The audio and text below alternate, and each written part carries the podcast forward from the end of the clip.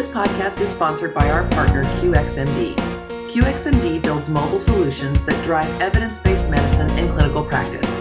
Check out READ for easy access to research personalized for you, and Calculate for over 500 easy to use decision support tools. Try them today at qxmd.com/apps. Again, that's qxmd.com/apps. Welcome to the Critical Care Obstetrics podcast. My name is Stephanie Martin, Medical Director at Clinical Concepts in Obstetrics, and I'm here with my partner, Suzanne McMurtry Baird, Nursing Director for Clinical Concepts in Obstetrics. Today, we're talking with Amber, a certified nurse midwife practicing in the Midwest. She's got a master's degree in nursing from Marquette University and is the mother of two year old twins. She's here today to talk to us about her harrowing birth story, during which she became critically ill with acute fatty liver of pregnancy and survived to tell the story. Amber has a pretty unique perspective as a midwife and as a critically ill obstetric patient. Amber, welcome to the podcast and thanks for sharing your story with us. Thank you. We're thrilled to have you with us. I'm so glad you reached out. We you know, we interact with a lot of folks all over the country and uh, hear some pretty amazing stories, but it's not often that we get to hear a story from a midwife who, you know, has clearly experience in obstetrics who then becomes that ICU patient. I mean, when did you when did you think something might be going wrong with the pregnancy? Honestly, I never really had that feeling. Um, I so I had Modi twins, um, and so I expected a lot of potential complications. And I think I was so focused throughout the pregnancy on how are they growing? You know, do they have twin to twin? um, right. You know, just making sure that they were developing as they should. Um, and they their growth was fantastic. And at one point, my maternal fetal medicine physician told me, she said, you know, these twins are acting like singletons. I mean, they're growing great. and so I remember we talked like this pregnancy is going so well, like what a surprise. um, and so I never really felt that there was an issue um, until uh, I I started to have some contractions that were concerning for preterm labor um, around 31 weeks and I was admitted for a short period of time for you know the typical course of um, steroids and I was on magnesium. Um, contractions stopped. I went home. Uh, at that point, I really I don't know that I was thinking something was wrong, but I think that's when my husband started to know something was going on. what was he noticing? So while I was in the hospital for those four days. Um, and then when I went home for about 24 hours, uh, he kept telling me that I was acting really strange, that I was kind of acting like I was drunk, um, and that I was, I just didn't seem like myself. So apparently, I don't have this recollection, but apparently I was um, super animated with the nurses and, you know, which I know them because I work there, right? So to me, it wasn't unusual that I would be excited when they came into my room, right? like, hey, so and so, you know, we're all friends, whatever. Um, but he's like, you're just so being so over the top. And I was getting really mad at him. I'm like, why are you questioning how I'm acting? Do you remember all of that? I do remember that. Yeah. Yeah. Did you um, think it was just the mag that you were kind of slurring or is it was it slurring oh, your words or kind of you say acting drunk? What does that mean? Yeah. So he did say I was slurring my words. He said that it seemed like I wasn't ever not all at the time. It got worse, but initially seemed a little bit more sleepy. Um, and I had been working, I mean, I was working full time as a midwife. Our practice was down a midwife um, who was out on medical leave. And so we were, I was just very busy. and so I remember taking a lot of naps in the week or two leading up to this and coming home and not really wanting to eat dinner. I would just go to the couch, fall asleep. Eventually, he would kind of tell me like, "Hey, let's go upstairs and sleep." you were um, telling us about some other, like you were having some other odd behavior in that time too that he was witnessing that you didn't think was odd at the time, but in hindsight now you're horrified, right? Yes, yeah. So um, while initially, um, so I had that period of time in the in the hospital for four days. I was on magnesium, whatnot. My husband was concerned about how I was acting. Um, one of the nurses, after all of this happened and I was back to work, she told me that there was a night when I was on Mag that I was sitting at the bedside and she came in because she saw that you know the tracing wasn't the babies weren't on or whatever. And she said I was sitting there and she said, Amber, what are you doing? And I said, I'm peeing. And she's like, No, you're not. and I said, Yeah, I just went to the bathroom. And she's like, Your monitors haven't unplugged. You you didn't go to the bathroom. And I was like, Yeah, I did. And she's like, Okay. And she said, You I didn't pee myself, you know, but I just had I didn't know where what was going on. You were um, convinced you had gone up to the bathroom. Yeah, yeah. I thought I'm like, yes, I did. I don't why are you, you know. um, and I also remember trying to eat some grapes while I was there. And I had to spit out the skin because I couldn't figure out how to use my muscles of my mouth to swallow it. And that wow. sounds so but at the time I thought that was hilarious. I'm like, isn't this so funny? Why I can't even eat these grapes. Like um, but I think and I, I can just... see I can see how as a bedside nurse you would easily attribute a lot of this stuff to magnesium. What do you think, mm-hmm. Suzanne? Well, sure. You know, first off, I'd be like, okay, she's getting up on mag. That scares me. and then the fact that you had such, you were almost so sedated, you know, with, you know, and that type of change in your mentation, though. I mean, it was that you weren't thinking clearly.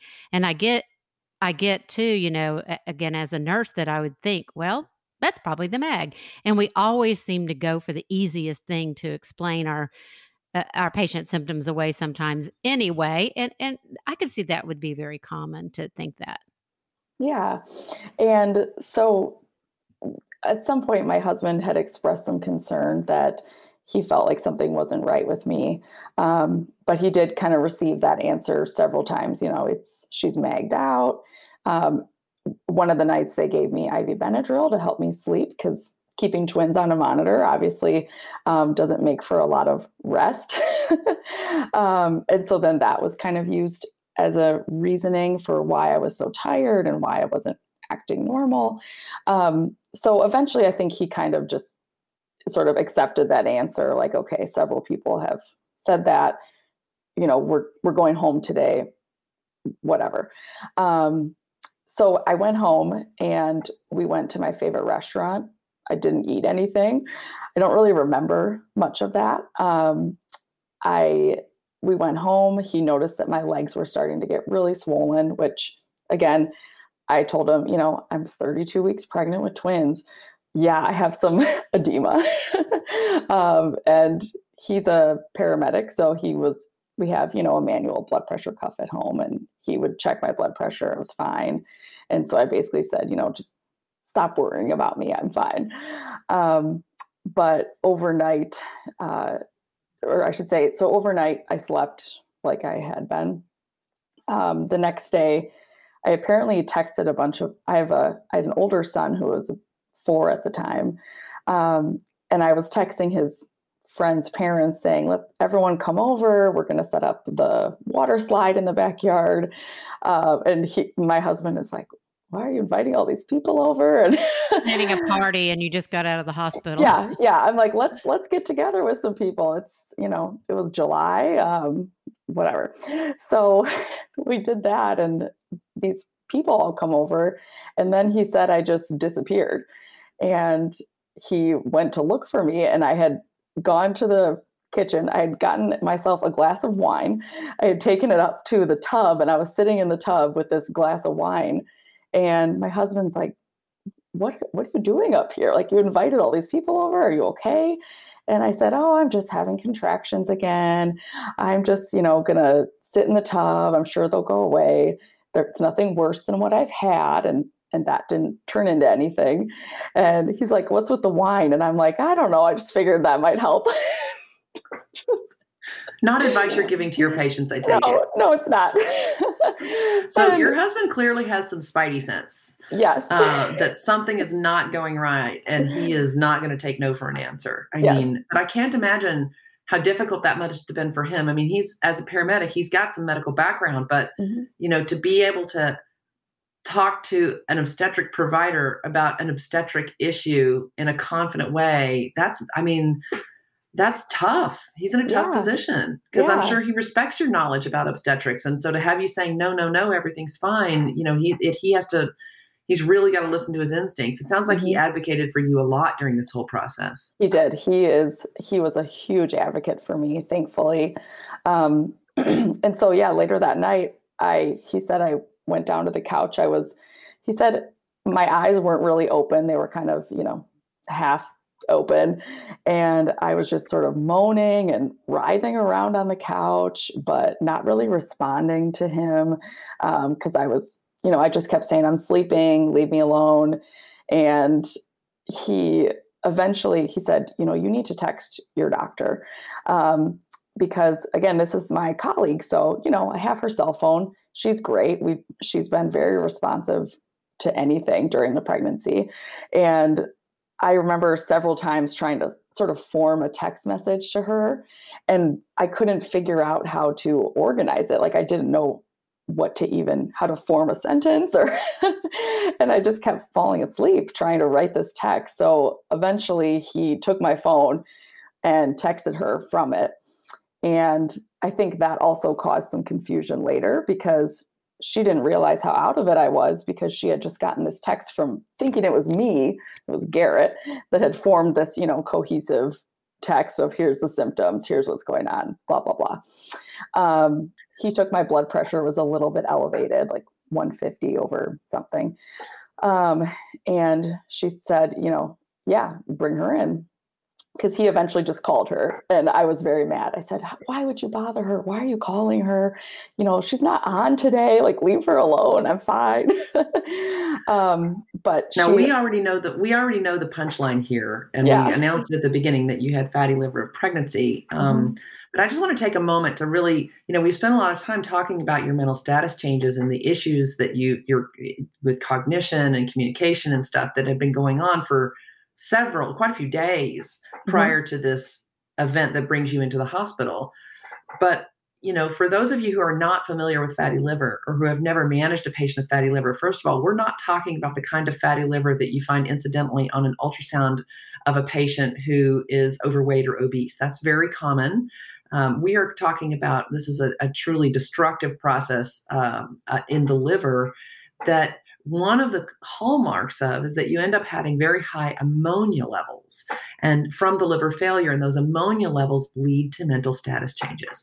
So, in hindsight, um, and I would not expect anybody to think to look to hear these symptoms and go, ah, she's got fatty liver, but I would expect an evaluation to figure out what's going on and that's causing your mental status changes. But in hindsight, this was probably evidence of rising ammonia levels that were impacting your mental status related to the fatty liver changes that were already happening.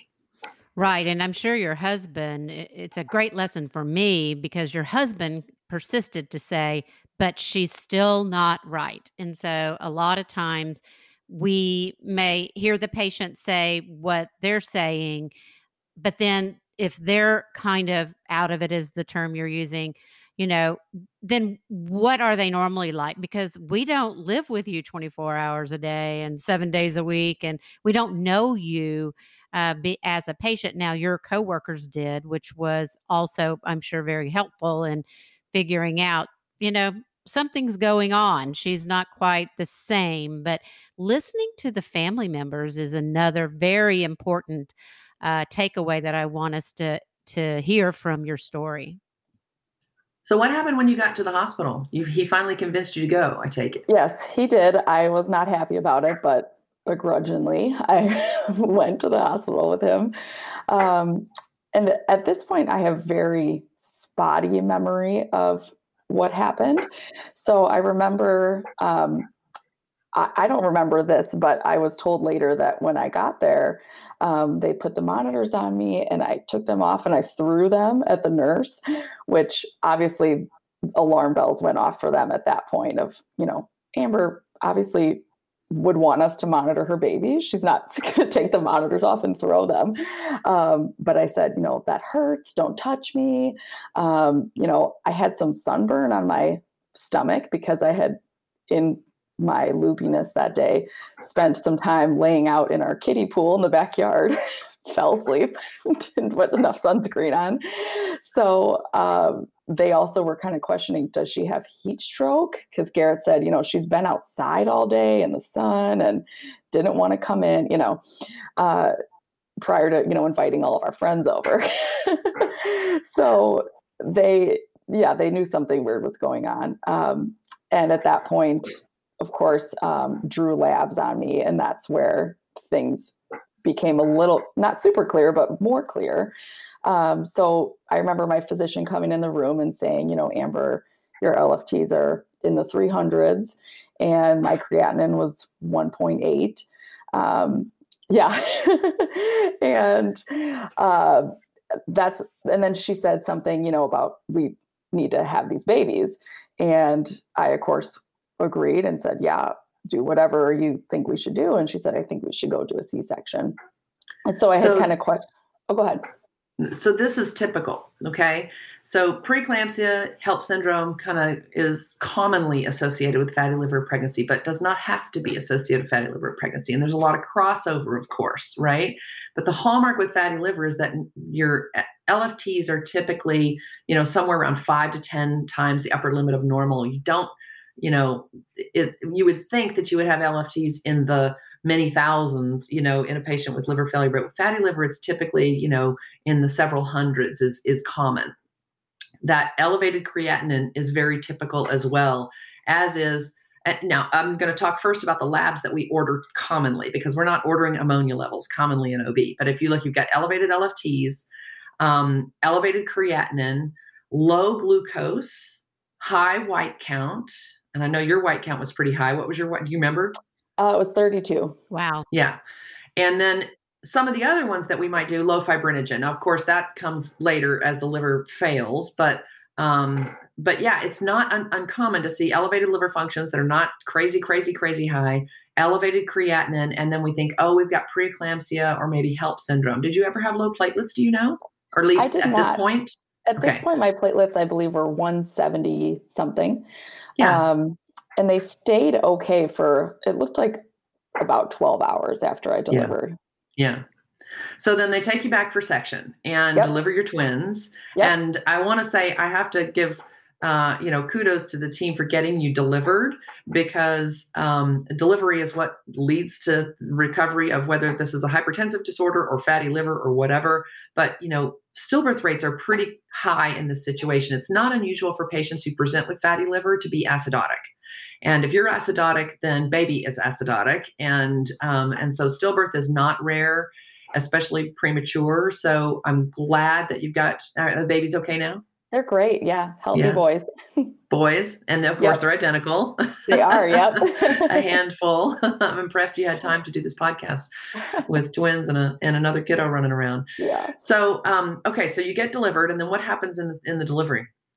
Yeah. So during the C section, um, I was vomiting a lot, which again, you know, I'm on my back. I'm 32 weeks. I had heartburn that had been terrible. Again, didn't really attribute that as a problem because I'm thinking just mechanically, I have a giant belly. yeah. Um, so, and I had been, I had had vomiting throughout my entire pregnancy. So I should say I was also having nausea and vomiting in the days leading up to this, but that wasn't unnormal, you know, unusual for me. Um, so I remember throwing up and feeling really miserable, but ultimately the babies were born um, baby B had meconium. And so I remember thinking that was unusual. Um, and then I remember hearing my physician ask, you know, for Arista at one point, and I said, "I can hear you," and she's like, "Stop, just be the patient." um, so, I mean, I I suspect that maybe I was having a little bit more bleeding than what would be typical, but again, you know, certainly a lot of risk factors for bleeding, knowing that I had potentially preeclampsia or HELLP, that I had a very stretched out uterus. um, so, and I was on magnesium as well at this point. So, ultimately, um, looking at the operative note, my QBL was about a thousand. Um, and we did have, or do have at this hospital, um, a method for using QBL instead of EBL, which I think is good. Um, so we had like the Triton systems and you know scanning labs. So when did when did they when did you when did your DIC liver failure get recognized? How did that happen? So that happened once I moved to PACU. So my yeah, my all you PACU nurses out there, pay attention yeah, here. Yeah. So they moved me to PACU. Everything had been fine. I guess my first fundal check in the OR was normal. Um, and then my husband said the first fundal check they did in PACU was just a huge gush of bleeding. Um, he, he, said they measured it, it was about 400 um, just with one fundal check. And then I started throwing up again. And he said it was like a scene from The Exorcist, like they're pressing on my belly, blood's coming out, I'm throwing up. And it was very traumatic for him to see this. And the whole time. And this is coming from a paramedic. Yeah. You know, yeah. Yeah, who's so, who's seen some blood and gore in his oh, day. yeah, yeah. Blood and gore doesn't bother him, but when it's his wife's blood, yes. obviously different. Completely different story when it's mm-hmm. one of ours, you know, mm-hmm. family members or your wife. That's that's. I'm sure that was traumatic. Yeah. So in that time, um, you know, they gave me all TXA and obviously more pitocin, um, Cytotec. I mean, everything basically. Um, and continue to have bleeding. At some point, uh, when once the physician, so there was a physician who was there. Our, we have OB hospitalists that are present, so she was in the room and did you know manual, um, like just uterine exploration, and that's another vision that I think my husband commonly will say he'll never forget is just her white coat, you know, being covered in blood from me and it was i'm sure quite a chaotic scene. But the whole time again i'm out of it and i just kept saying i'm fine i'm fine. Telling my husband mm. like this is fine. Um, so i was in the pacu for oh man. So the babies were born at 9.30 probably got back there around 10 um, at about midnight my labs came back and showed evidence of DIC. So they didn't get a fibrinogen on that draw. I, after we talked, Stephanie, I had I went back and looked at my records to see like, okay, what labs were retrieved. Um, so they had just done like a PT, PTT, INR. Everything was abnormal. Um, there was some suspicion for DIC at that point, and they decided to take me to the ICU. So okay, so let me give a clinical perspective here. Yeah. So for those of again, for those who have never, there's probably many listeners who have never seen a case of fatty liver because it is rare, but it is very well described. And typically, what happens is that you have this kind of vague prodrome. It's pretty non-specific. You know, nausea, maybe some belly pain, disorientation. You know, just nothing exciting to, that that is to say only usually in hindsight you recognize there's something going on. The labs really tell the story. But the DIC is not the result of hemorrhage. The hemorrhage is the result of DIC with fatty liver. So all the clotting factors are produced by the liver. And if the liver is not functioning, and that's what happens with fatty liver. It stops functioning. So it stops making clotting factors. And ultimately, you use up all of your clotting factors, especially if you just have surgery. The clotting factors that you have that are floating around are going to be used to deal with the surgery. Then they're going to be overwhelmed. And now you're in DIC, not because you've hemorrhaged and lost your clotting factors, but because you're not making your clotting factors. And the, the labs really tell the tale. By the time you have a PT PTT abnormal, your fibrinogen is less than 100. So I didn't need a fibrinogen level if your PT PTT are abnormal. So I know it's less than 100 at that point. The treatment is simple. It's complicated, but it's simple. Number one, get you delivered if you're not already delivered. And number two is do the functions of the liver until the liver recovers. The good news is it typically recovers. Um, the kidneys always don't, but the liver typically recovers. But that means you get flooded with massive amounts of blood products constantly for days until the liver actually comes out of it and starts doing what it's supposed to do. So at that point, you go into the ICU, I take it. And I'm sure the intensivists were thrilled to have a postpartum patient um, in the ICU. They probably were fighting over taking care of that patient because they're so happy to have. And they had nurses banging down the door to come take care of the postpartum patient yeah. who's a midwife.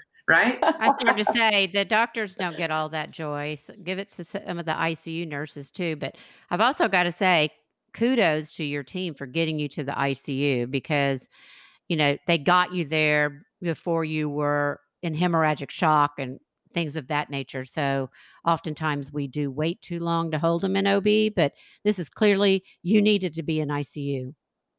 Yeah. Tell us about what it was like in the ICU then once you got up there. Yeah. So when I was transferred up there, um, they had ordered blood products, but I hadn't received any blood products yet. And at this point, my QBL was, um, per my husband's recollection, was a little bit over 2,000. Um, so when I so at up- this point, just to give some context here, I've not looked at your mm-hmm. records. I have no idea. But if you've lost two liters, you're hypotensive and tachycardic.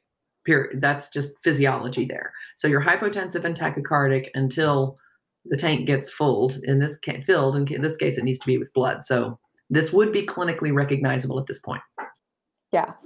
So my husband was told, you know, go down to the NICU, be with the babies. We're gonna take Amber to the ICU. They said, you know, we're gonna place a central line, start giving her blood products. Um, you know, we'll call you if something changes, but just go see your babies. So I think he was a little reluctant to leave me, but also probably happy to get away from that horror show. um, and so he was gone for several hours and came back up. And for me, I have the only memory I have of going to the ICU was being wheeled past the nurses station and kind of waving to them like, bye guys. um, you're, you're still thinking this is an amazing yeah birth. i'm just on like a fun trip here. Um, I, I had some very vague understanding when but not i mean i wasn't afraid and i'm normally someone who can be an anxious person but i was just so relaxed. And um, the ob hospitalist told me you know amber we're going to take you to the icu and she said i just said that's just the f word. That's it. So i knew something was not good. Something got through that ammonia brain. yeah, I was like, oh, that's bad. Um, so I have no memory though of being up there initially. Um, from what I understand, it sounds like I was just pretty lethargic and just essentially responsive to pain, but not, you know, awake and alert by any means. Did you get um, intubated? Uh, not yet. okay. So at that point, um, my husband came up. He it was about three in the morning at this point. Um, and so I'd been there for three hours or so. Um, and he kind of asked the nurse, you know, hey, I heard she was going to get a central line. I see she doesn't have one. Um, you know, what's happening with that? He didn't see any blood products being given to me at that time. And he questioned that as well. And she said, you know, well, the, the doctor wants to recheck some labs and, um, you know, we're waiting for that. So he is like, okay, I'm a paramedic. I don't know, you know, you guys are the intensivist people. I'm going to lay down. And um, so he laid down on the couch and then was woken up about 20 minutes later to um, the phlebotomist was there drawing labs and she hit the code button on me um, because I had started having what looked to be a seizure.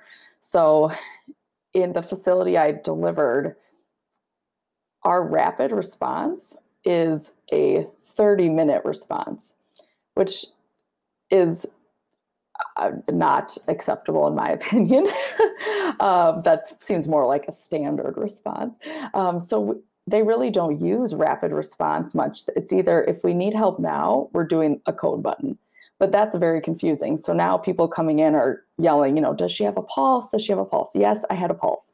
Um, but, you know, it's just sort of kind of fuzzies that picture of what does this person need from all these people that are flooding in from around the hospital. We um, see this everywhere we go. This is a very everywhere. typical confusion scenario.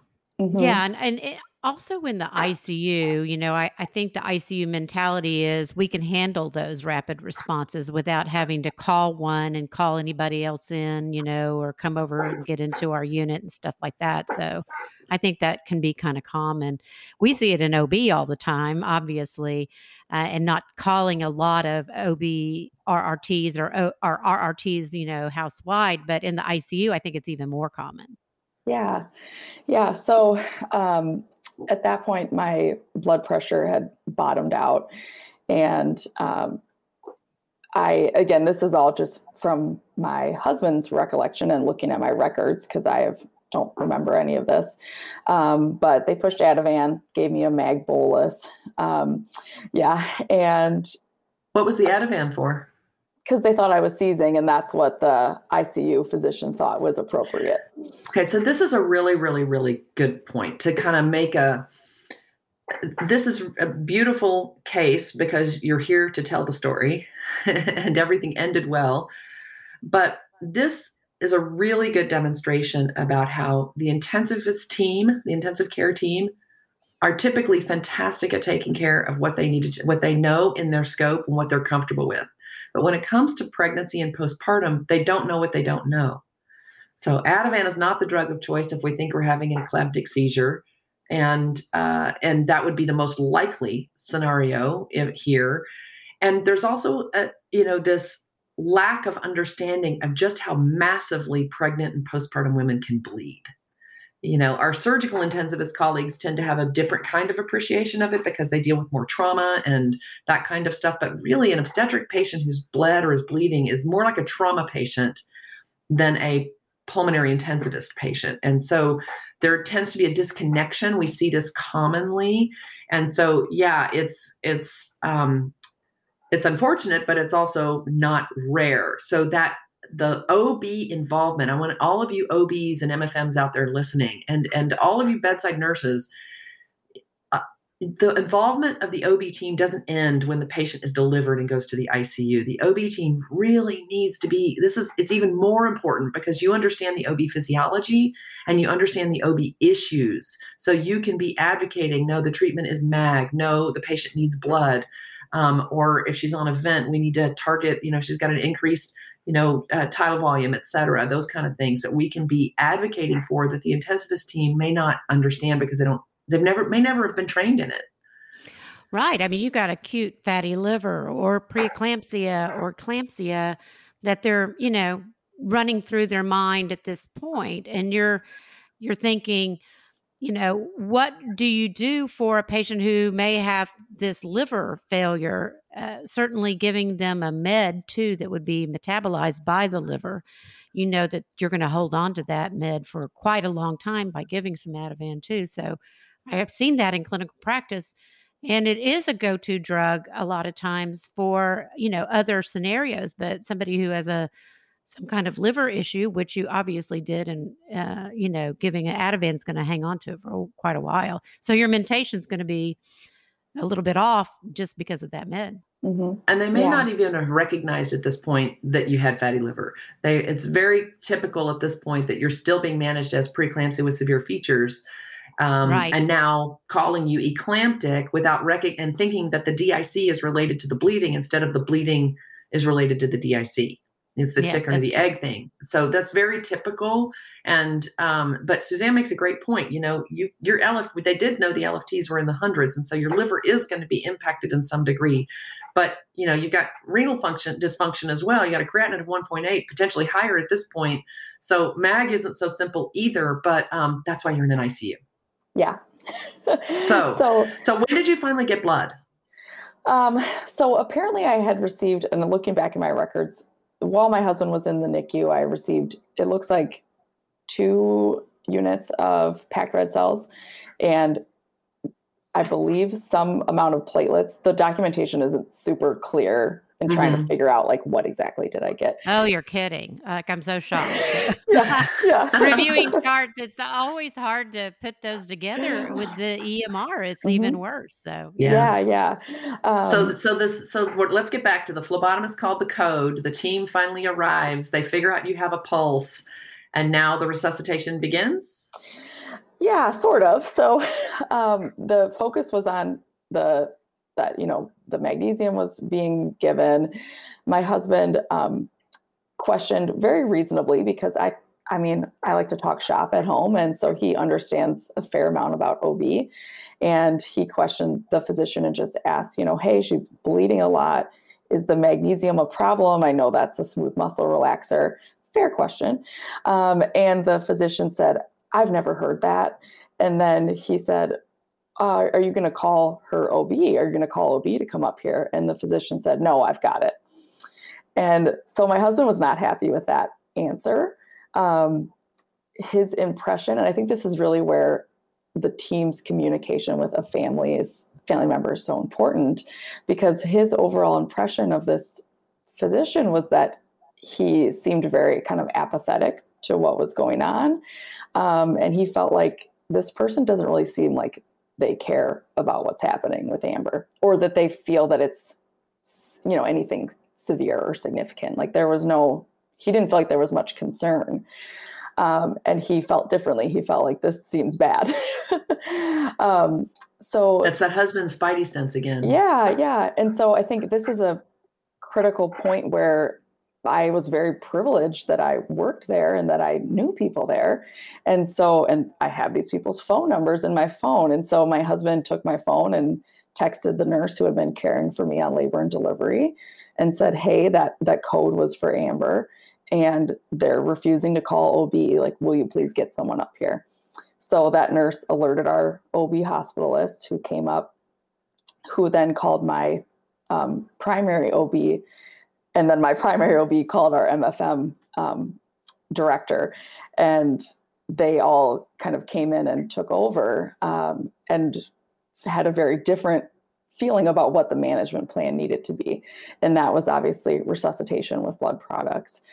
Um, at that point, the idea was still that it was potentially eclampsia, not acute fatty liver. Um, but I did, you know, they continued to get labs on me and my LFTs kept trending up. Um, I had, you know, fibrinogen less than 70, no clot.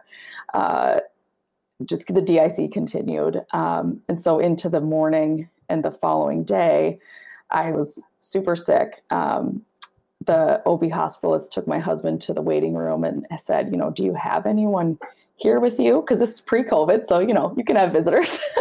um, and she said, does anyone, you know, who, who have you called here? And he said, you know, nobody, no one even knows that we had the babies. We were going to tell people, you know, once I was able to call and text people in recovery, and that obviously didn't happen. Um, and then he had just been sort of riding this wave of what's happening with Amber for, you know, several hours. Um, and she said, you know, your wife is very sick. I need you to call her mom, call her dad. You need to get people here. I don't know if she's going to make it till the morning. That's what she said to my husband. Oh, and, your poor husband. Yeah. I mean, I, let's just take a minute and take in what your husband just had to hear and had to go through. Mm-hmm. I, I, imagine he still hears that conversation in his head today. He must yeah. be so traumatized by this whole experience. Yeah, very much so. Um, and so, you know, he called everyone. And so now we have bunch of people in the waiting room. Um, and he also called one of our friends who's a critical care nurse, and she came down and she stayed at the bedside with me on and off for days. Um, and I really appreciated her expertise um, because some of the nurses that were assigned to me were um, new grads. One of them said she was just off orientation, and um, they were really busy and short staffed, which we know that that story from all over the country, right? Staffing is huge. And so this nurse was really there advocating for me, like, hey, when are you starting her next unit of blood? Like, what's happening with her labs? Are you guys checking? You know, and so there were a lot of things that she caught that then they were like, oh, yeah, that's, we should do that. That's a good idea. um, I want, I want to say something real quick too about the nursing and you know, being a nurse and having done critical care and OB, I think that, you know, I always try to welcome uh, others at the bedside. You know, I we've set up a couple of OB ICUs and we always encourage family members to stay at the bedside. to be not just advocates, but to tell us, you know, is this normal for this patient that so on and so forth and i want to say to all the nurses that are listening don't be um, intimidated by that or or um, upset that a family member or friend is there questioning the care. I mean, you would have the same advocacy for y- yourself. And so I don't want people to get defensive when somebody says something like that, that we should um, listen and answer questions. And, and I know everybody is short staffed right now, but, but to really think about how we respond to that and not get defensive about it. So I'm glad that she was there to, to help with that. Yeah. And she said too, she's like, you know, I hated being that that person, right? she said, you know, you don't want to be the family member or the friend that's really she's like, I I, you know, she knows she's a nurse herself. Um, so she said there were a lot of the nurses that she became friends with during this, you know, and they appreciated her, you know, not she certainly wasn't trying to be, you know, aggressive, but just like you said, trying to advocate for her friend, yeah. right?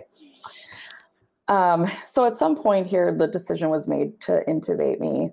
Um, I th- that following day, um, there was some kind of disagreement between the obstetrics team and the intensivist team about why I was bleeding. So, like you said, Stephanie, that what's causing the DIC? Is it because I'm bleeding, or am I bleeding because my liver is not working well?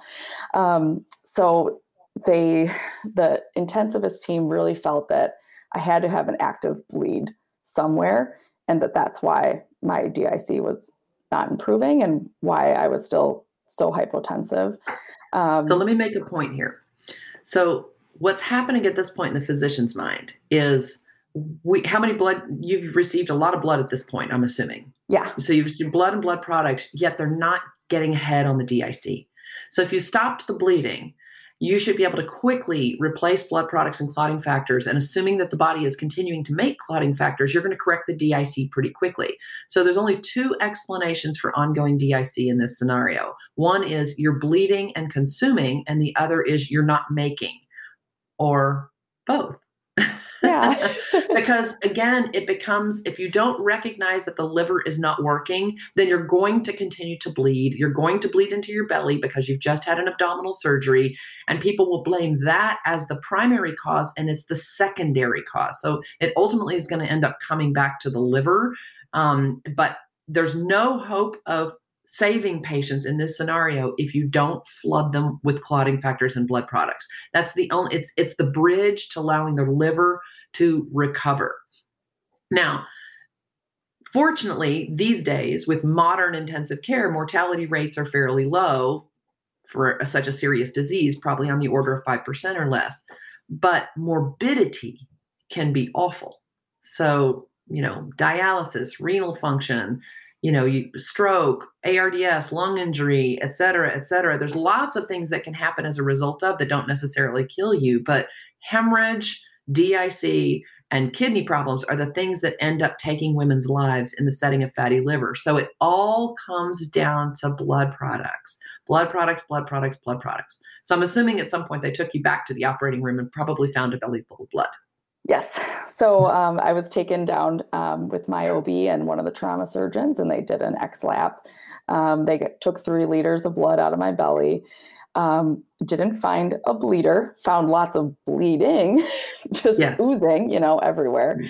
But right, nothing... because with DIC like this, where you literally have no clotting factors, mm-hmm. it's just going to ooze across any cut surface and not even doesn't even necessarily have to be a cut surface but any but you just had major abdominal surgery c-section is mm-hmm. major abdominal surgery you've got lots of injured surfaces there to bleed and there's nothing to stop it mm-hmm. yeah so they decided to leave me open um, and they placed the wound vac um, and so that continued to just fill canisters and canisters of blood um, and so that was frequently being you know, my dressings were frequently soaking through, and um, you know, I was oozing from my central line, oozing from my um, dialysis port that they had placed. I mean, just you know, everything is bleeding.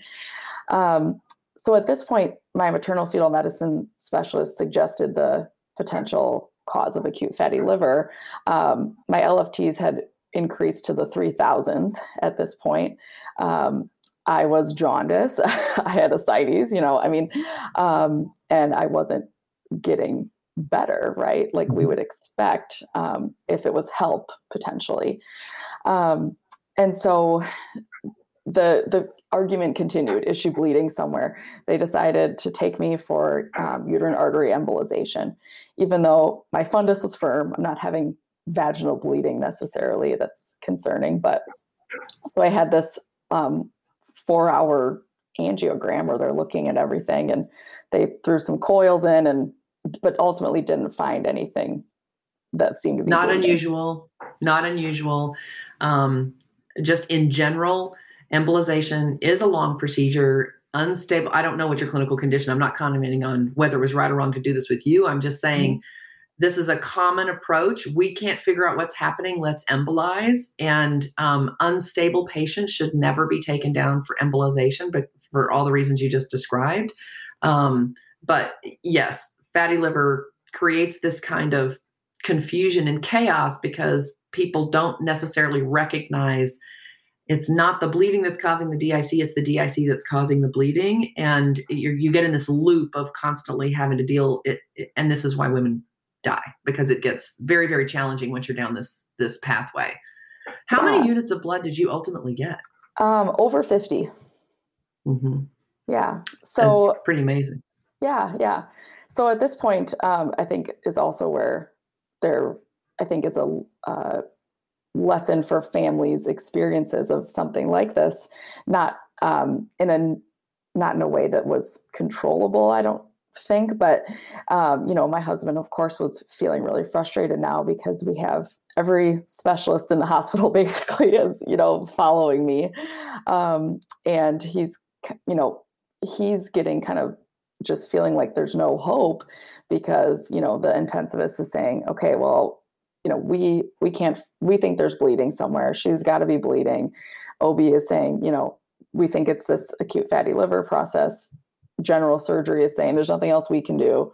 IR says there's nothing else we can do. We're going to defer back to general surgery. General surgery says, well, we have nothing. We're going to defer back to IR. And at this point, my husband, you know, flipped a chair over and punched a picture and uh, was just feeling very like hopeless and frustrated. Like everyone's telling me that someone else, it's someone else's problem to make her better. And he felt like no one no one knows how to do that um, and terrified he must have mm-hmm. been terrified i oh, mean oh, yeah. he's got two, two, babies in the intensive care unit another kiddo at home yep. his wife in the intensive care unit that no one wants to take responsibility for from his perspective yeah. Yeah. and he's faced with the possibility of, of losing you yeah. i mean that that has to be terrifying Mm-hmm. Yeah. So we were super grateful for um, my primary OB and our MFM physician were um, you know, in contact with him via text and call constantly, um, always checking in on me. Any questions he had, they would immediately like just materialize at the bedside, like what's going on. Um, so they were just a huge support. I don't think he, I think he would have been far more traumatized if it wasn't for them and their very consistent updates and like making it clear that like they were searching for answers and they were on top of it. Um, and they were you know fighting to make sure that i kept getting the blood products i needed and all of that. When, so when did you first see your babies?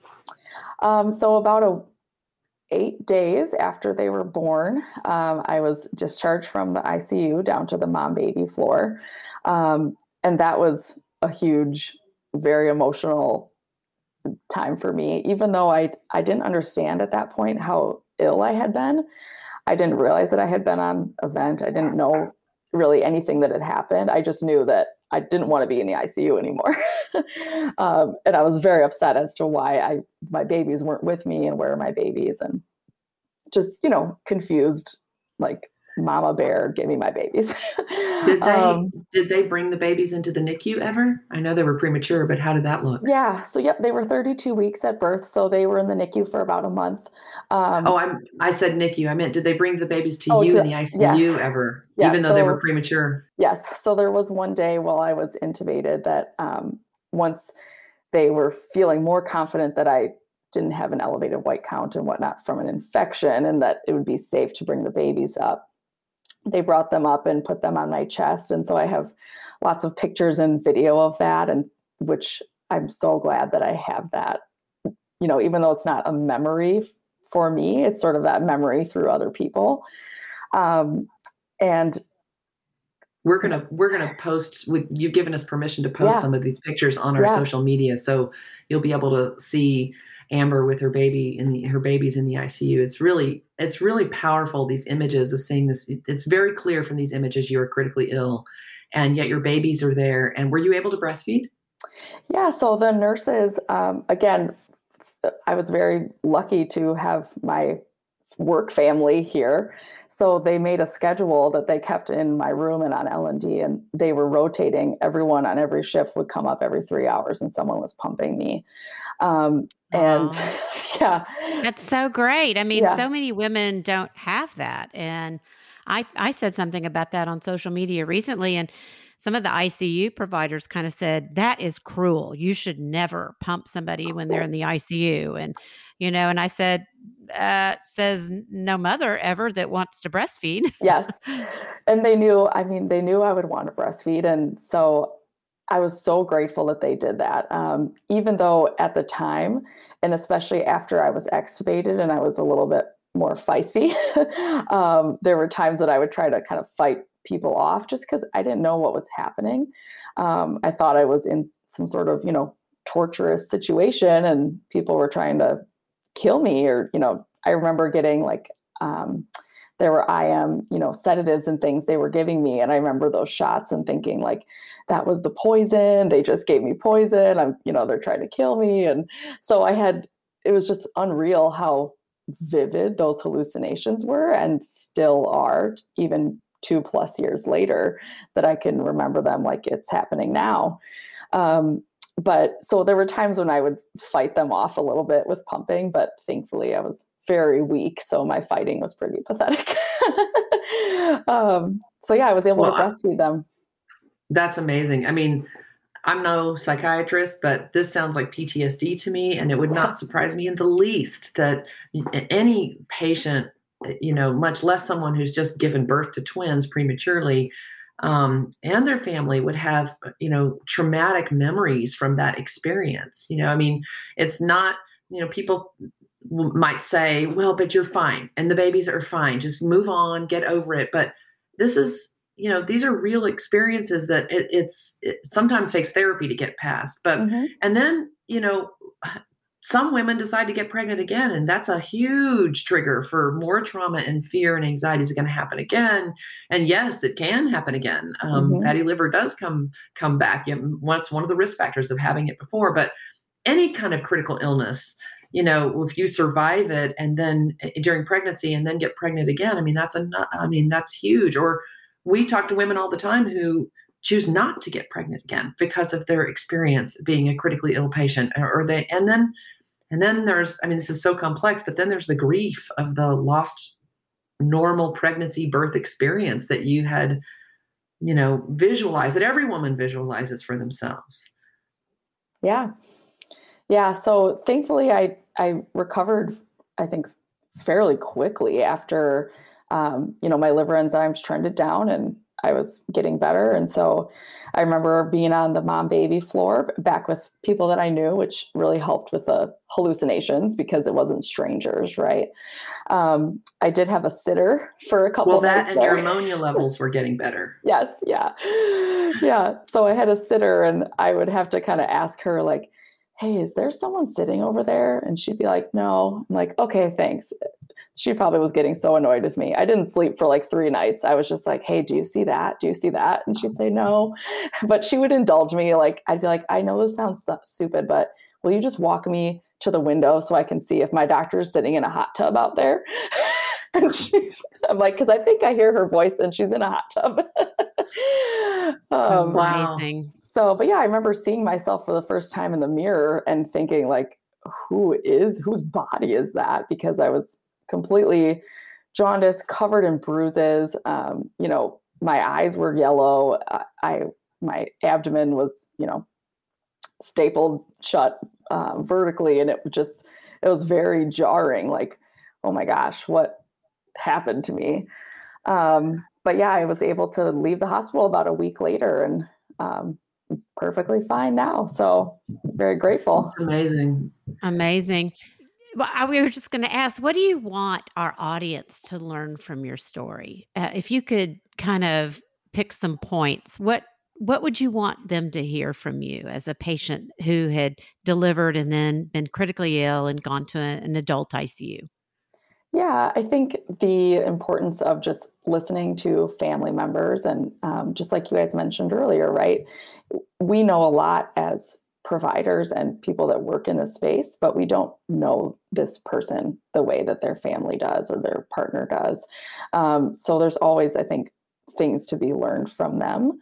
Um, and then also that really critical link between OB and ICU and how do we work together um, and collaboratively and not having it be a, a turf situation of like, this is my patient now. Um, you know, we really, I think that shows, I think I would have had a potentially a very different outcome if um, OB wasn't as involved as they were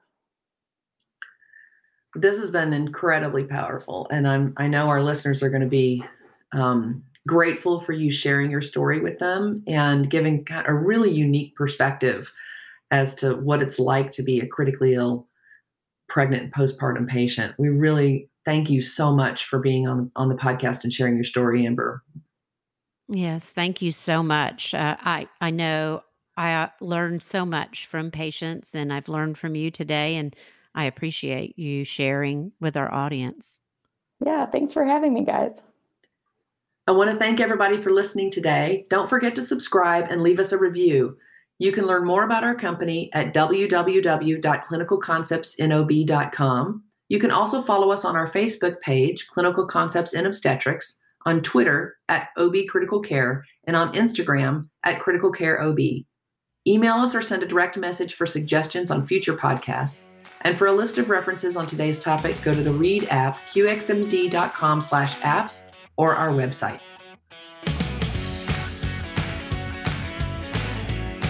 This podcast and music was produced by Austin Baird. Are you looking to create a podcast? Please reach out to Nashville Podcast at gmail.com. Once again, that is Nashville Podcast at gmail.com.